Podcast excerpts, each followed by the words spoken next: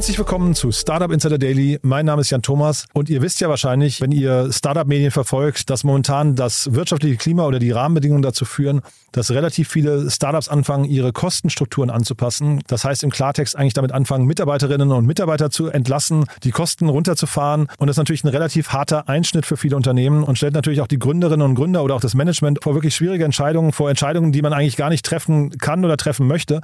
Und wir hatten in den letzten Wochen immer wieder mal bei Unternehmen angefragt, ob sie darüber sprechen sprechen möchten, was Sie ja für Erfahrungen gemacht haben im Zuge der Entlassung, also wie sich das anfühlt, was man da vielleicht auch daraus lernen kann, warum das auch notwendig ist und vielleicht unumgänglich. Die meisten oder eigentlich alle haben bis jetzt abgesagt, aber deswegen freue ich mich umso mehr, dass heute Matthias Henze bei uns ist, der CEO und Founder von Jimdo. Jimdo kennt ihr wahrscheinlich, ist ein Webbaukasten für Kleinstunternehmen und Solo-Selbstständige, ist schon unglaublich lange im Gespräch. Matthias war auch hier in einer der allerersten Folgen schon mal zu Gast. Damals haben wir über Corona gesprochen. Jetzt, wie gesagt, geht es um das ja unschöne Thema Entlassungen und ich finde es großartig, dass er sich die Zeit nimmt, seine Learnings zu teilen. Da steckt wirklich viel drin. Ich glaube, das sollte jeder hören, der sich möglicherweise ja auf so eine Situation mal vorbereiten möchte oder zumindest im Hinterkopf haben möchte, was es auch mit einem selbst macht. Deswegen freut euch jetzt trotz des traurigen Anlasses auf Matthias Henze, den CEO und Founder von Jimdo.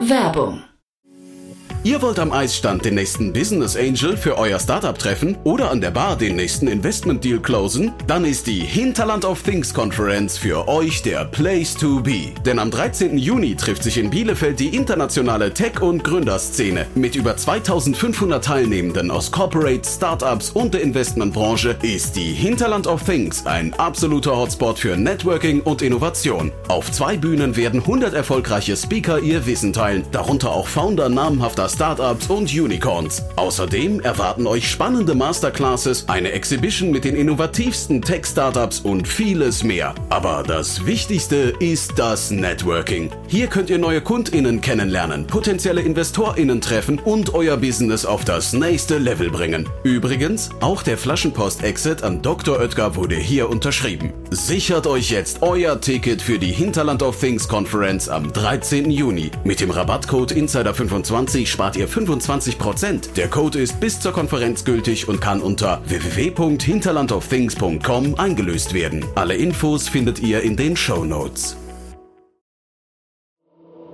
Startup Insider Daily. Interview.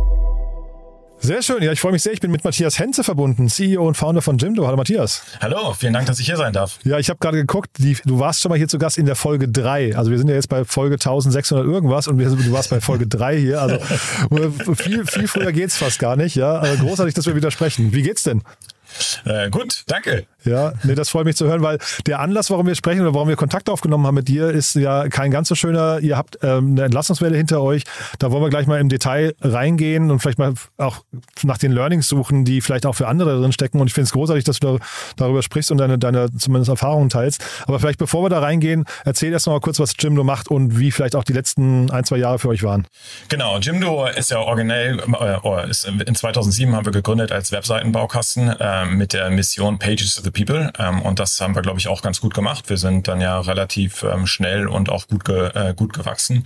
Und seit 2017 fokussieren wir uns aber auf ein spezielles Segment. Das sind die Solo-Selbstständigen und äh, Kleinstunternehmen, ähm, weil wir einfach gesehen haben, dass das ein, ähm, äh, dass es ein Segment ist, was uns sehr liegt. Ähm, das sind einfach Menschen dahinter, die uns wichtig sind. Und wir haben auch gesehen, dass wir für die eigentlich noch viel mehr tun können.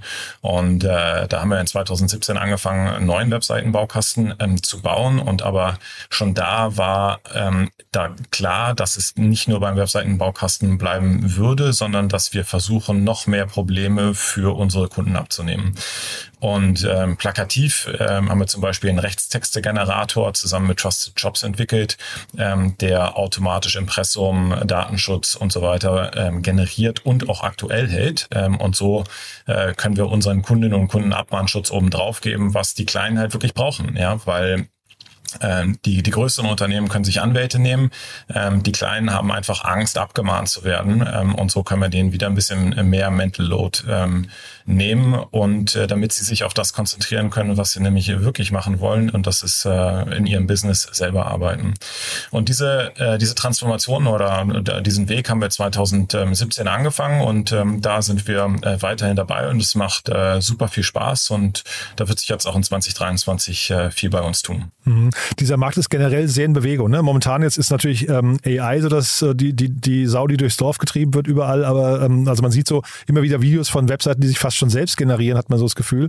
Aber auch generell, es gab, glaube ich, jetzt während Corona gab es Börsengänge von Squarespace, wenn ich es richtig weiß, und äh, Wix.com. Ne? Die sind, das ist eigentlich ein ganz guter Benchmark wahrscheinlich für euch. Es sind ja auch Webbaukästen, die ähm, beide ein paar Milliarden wert sind. Ne? 100 Prozent. Ähm, und hier ist aber auch, äh, der Wix und Squarespace sind ein bisschen in anderen Segmenten unterwegs, mhm. also ein bisschen eher größere Unternehmen. Und wir fokussieren uns hier wirklich auf Gründerinnen und Gründer, Solo, Selbstständige und Kleinstunternehmen. Und für die wollen wir eben gerne, gerne auch mehr machen. Ist aber, glaube ich, trotzdem ganz gut, wenn es irgendwie Benchmarks gibt, so Orientierungspunkte, die zumindest nicht ganz schlecht performen. Ne? Klar, Benchmarks sind immer hilfreich, mhm. ja, dass man einfach mal gucken kann, wie, wie geht's den anderen. Ähm, und man kann halt auch immer, das Gute ist, auch wenn man Public Companies hat, kann man auch immer noch sehen, okay, was funktioniert bei denen ähm, und was sind die Learnings äh, für uns daraus, um den eigenen Weg einfach anzupassen. Jetzt sagt man ja immer, jedes große noch oder jedes noch so große Unternehmen hat ja mal als Zwei-Mann-Garagenfirma angefangen, also war immer mal ein ganz, ganz kleines Unternehmen.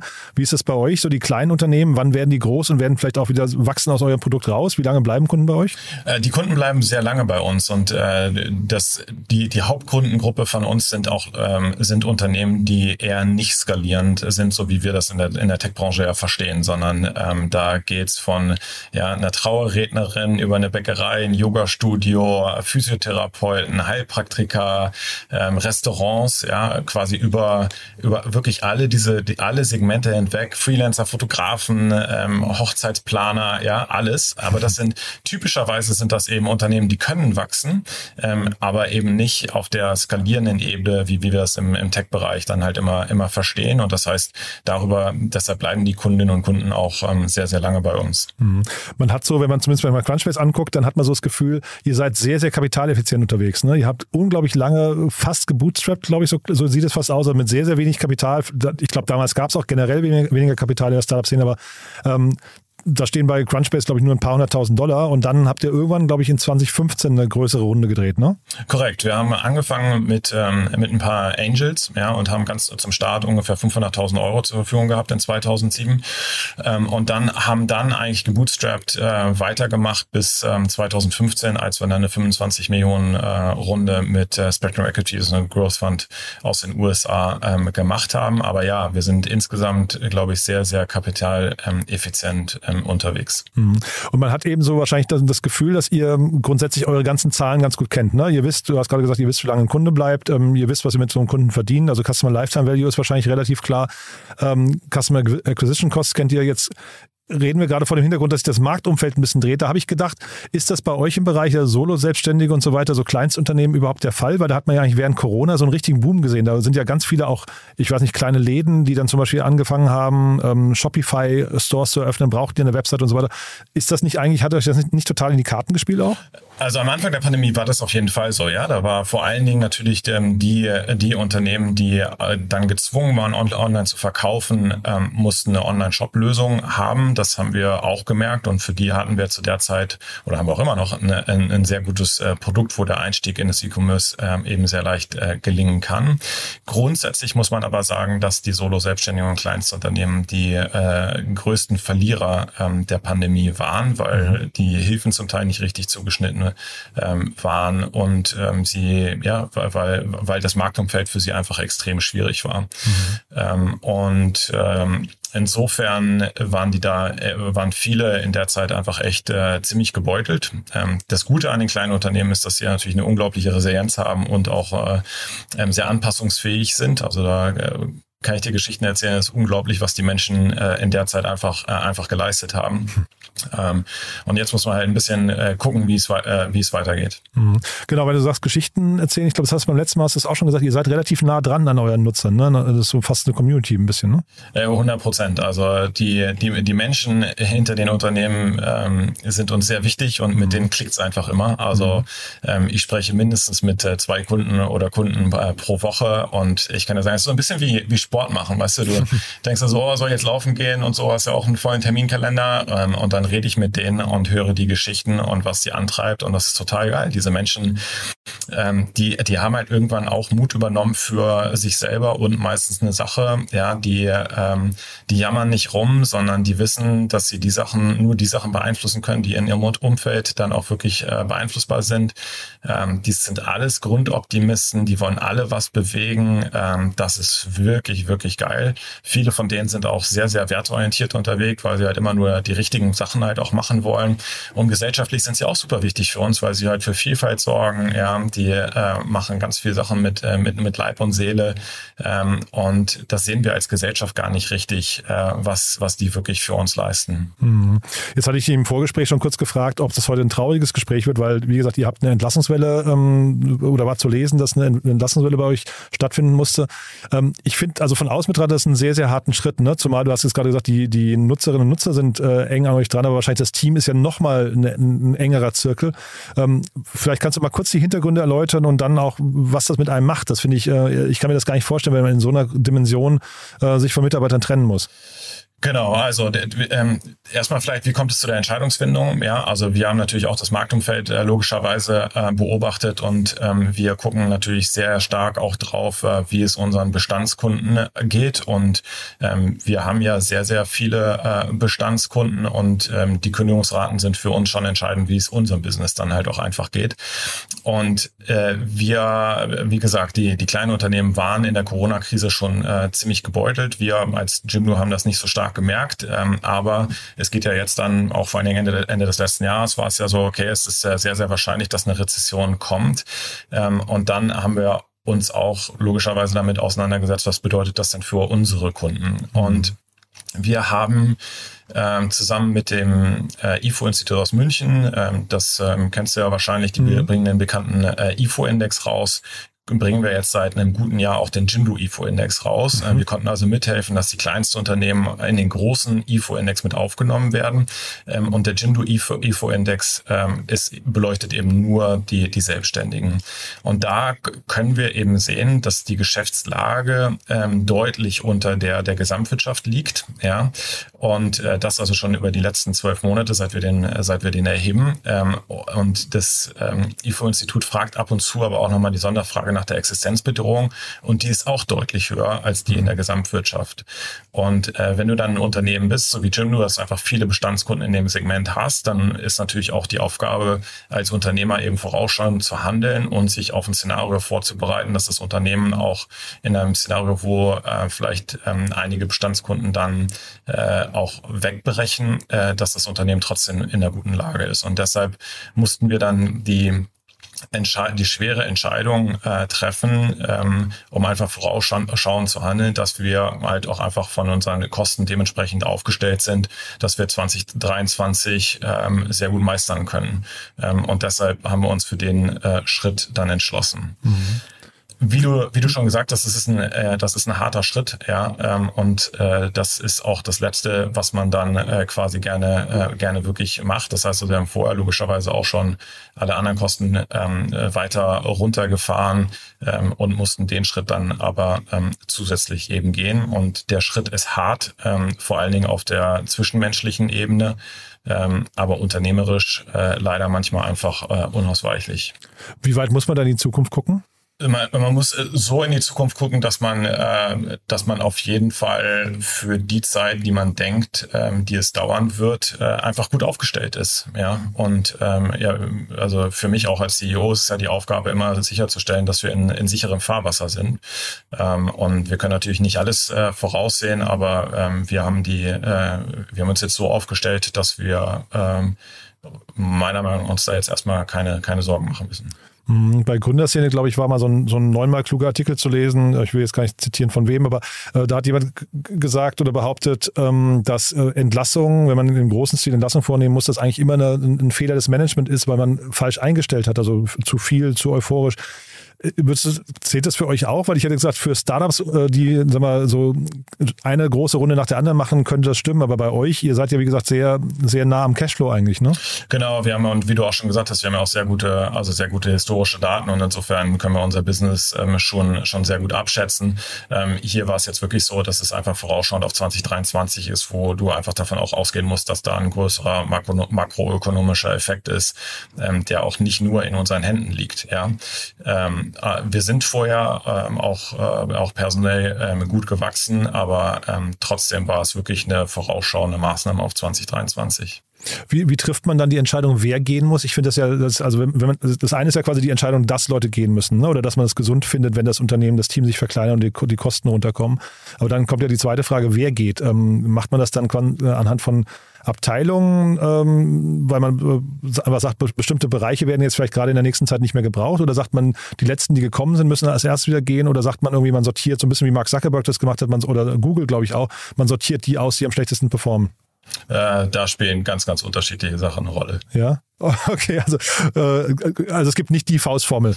Äh, es gibt nicht die Faustformel, nee. Ja, nee, kann ich mir auch vorstellen. Also das ähm, ist wahrscheinlich, äh, ich kann mir, also wie gesagt, Matthias, ich möchte auch nicht mit dir tauschen. Ich glaube, gerade in der Dimension ist das, ja, das war, glaube ich, bei euch ungefähr 15 Prozent ne, des Unternehmens, die, von denen ihr euch trennen musstet, ne? Ja, genau, 15 Prozent. Ja.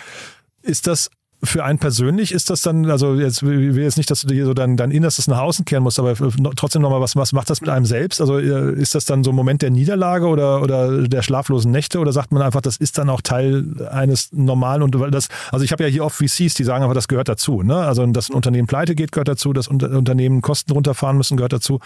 Wie selbstverständlich oder wie abgebrüht kann man damit umgehen? Es, es sind, also man muss das im Prinzip auf zwei Ebenen trennen. Das eine ist quasi die unternehmerische Entscheidung, die eigentlich relativ klar und rational ist. Ähm, mhm. und ähm, die unternehmerische Entscheidung ist dann auch ehrlich gesagt das, was äh, mir in der Situation dann einfach ähm, die emotionale Kraft dann auch gibt, äh, diese Situation dann einfach durchzumachen. Ja? Mhm. Und emotional ist es halt einfach super anstrengend für alle Beteiligten. Es gewinnt keiner.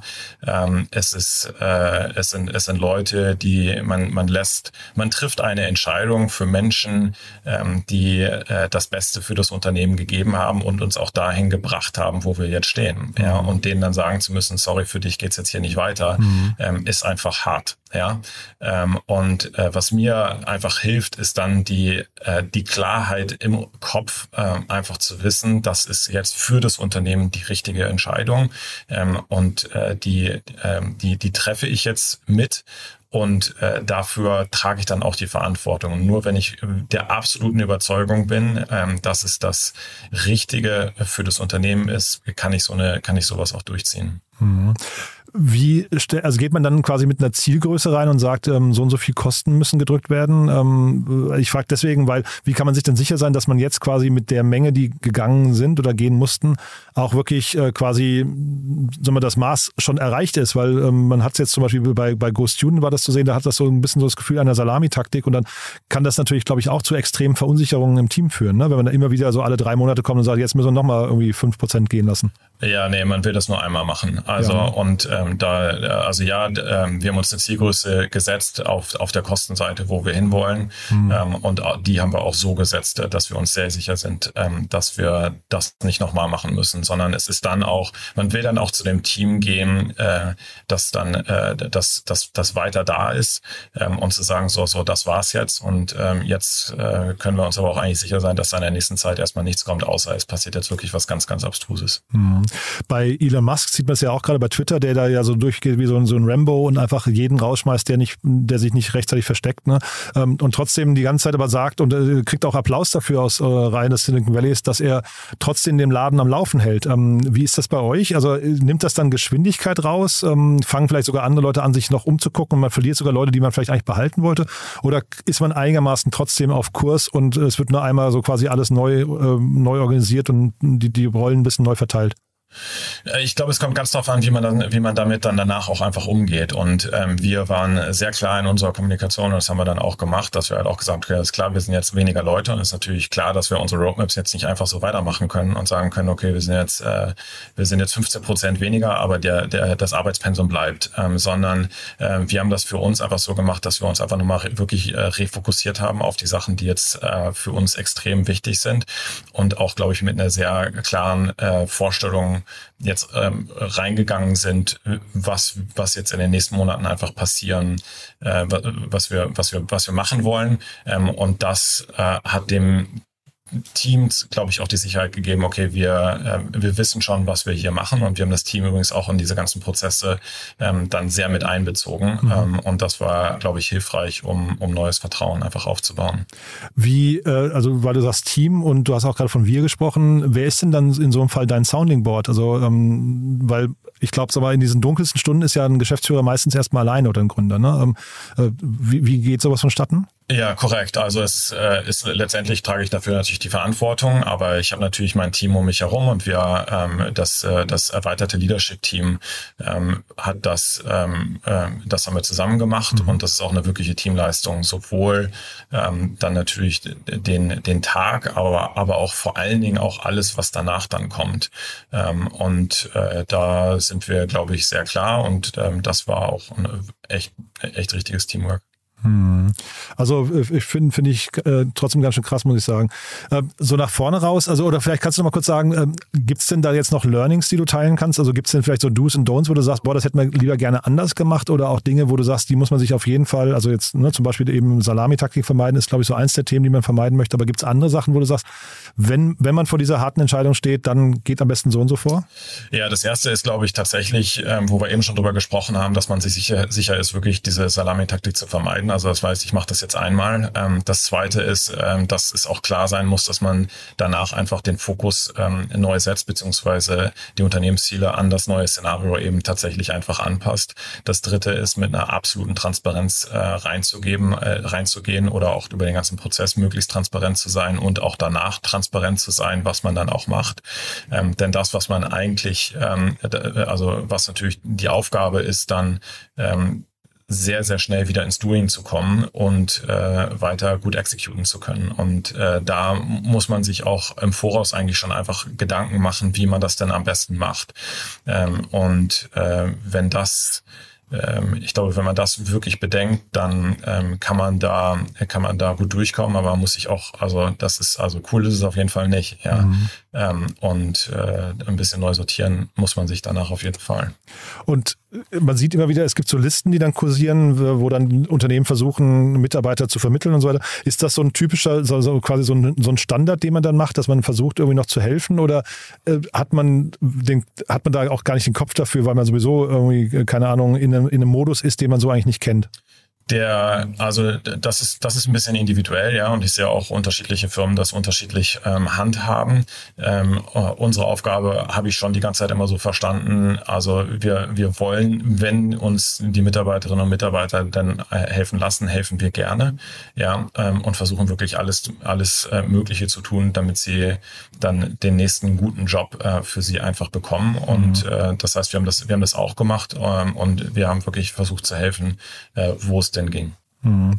Aber das heißt jetzt erstmal, also mal, das Kapitel ist zugeschlagen, jetzt schaut man nach vorne und vielleicht kannst du mal sagen, wie, wie geht es jetzt weiter bei euch? Was sind so die nächsten großen Schritte? Ähm, wir, ja, wir, wir sind voll dabei und wir sind ähm, auch sehr optimistisch, was 2023 angeht, was unsere, also äh, was, was unsere eigene Roadmap angeht. Ähm, und wir, habe ich ja schon gesagt, wir konzentrieren uns auf dieses Segment der Solo-Selbstständigen und Kleinstunternehmen und da launchen wir noch weitere Produkte. Ähm, da sind wir auch gerade in der Alpha-Phase von, von ein, zwei Sachen, die, äh, die sehr spannend sind, die wir mhm. dann auch an den Markt bringen. Und ähm, da freue ich mich drauf, weil ich glaube, dass es unseren äh, Kundinnen und Kunden ähm, sehr, sehr weiterhelfen kann. Und äh, insofern bin ich, äh, bin ich sehr gespannt. Und jetzt muss ich trotzdem mal fragen, habe ich ja eingangs schon gesagt, äh, AI, ist das für euch ein Thema? Weil man sieht, äh, man hat irgendwie das Gefühl, da Dinge verselbstständigen sich gerade. Ne? Also man hat, dass man wirklich über Spracheingabe irgendwann Präsentationen, Webseiten und solche Geschichten, vor allem sagen wir, kleinere Webseiten, wie, wie vielleicht in eurem Segment, äh, dann, dann machen kann. Ist das ein Thema, was für euch kritisch wird oder seid ihr da sogar vielleicht dran, sowas selbst zu basteln? Also ich glaube, das ist eine ganz riesige, eine ganz große Opportunität für uns. Ähm, mhm. Auch der, wir haben ja 2017 dann angefangen oder haben wir einen neuen Webseitenbaukasten gebaut und der fiel damals schon in die Kategorie AI Website Builder, ähm, weil das, was wir halt machen, ist, äh, wenn ein, äh, wenn jemand zu uns kommt und eine Website erstellt, fragen wir den am Anfang Fragen und dann versuchen wir schon die äh, zu gucken, ob die Person irgendwo schon Inhalte im Netz hat, sei es bei Facebook oder bei Google Places.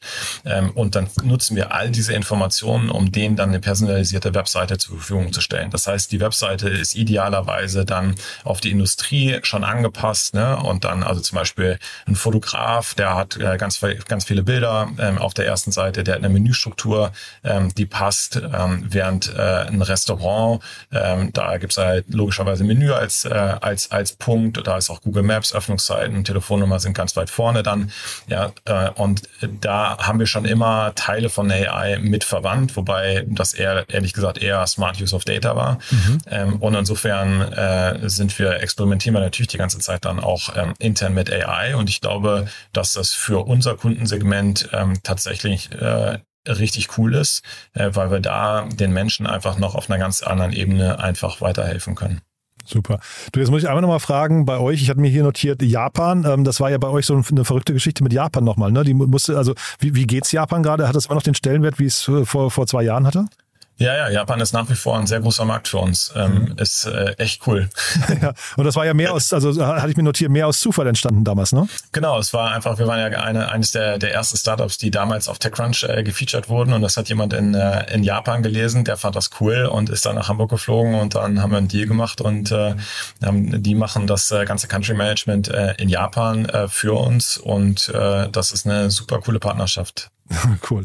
Also fantastisch, Matthias. Ich finde es total nett, dass du dir die Zeit genommen hast und äh, alles andere selbstverständlich über sowas äh, auch öffentlich sprichst. Äh, sprichst, denn wir haben hier wirklich ein paar Leute schon angefragt, ein paar Startups und der, der sag mal, die Gesprächsbereitschaft bei dem Thema, bei Finanzierungsrunden ist immer groß, ne? aber bei solchen Themen muss man sagen, äh, äh, überproportional kleiner. Also von daher ganz, ganz lieben Dank, muss ich sagen. Ja, es ist halt, es, es gehört halt gewisser, also ich, ich gebe den VCs in einer gewissen Weise halt auch recht. Ja. Ich meine, Jimdo gibt's jetzt ähm, seit gut 15 Jahren mhm. ähm, und wir haben viele Höhen, ähm, aber auch einige Tiefen gehabt. Und äh, ehrlich gesagt, die Tiefen sind die Phasen, wo man am meisten lernt ähm, und wo manchmal auch für sich selber dann trotzdem auch wieder eine Chance ähm, steckt, die muss man dann erstmal wieder sehen und, und finden. Ähm, aber so sehe ich es in unserem Fall eben auch. Aber ich finde diese Nüchternheit da reinzubringen ähm, und versuchen dieses, du hast es ja vorhin sehr, sehr gut beschrieben, dieses, da, man muss jetzt Leute entlassen, die das Unternehmen mit aufgebaut haben und an den Punkt gebracht haben, wo man heute ist.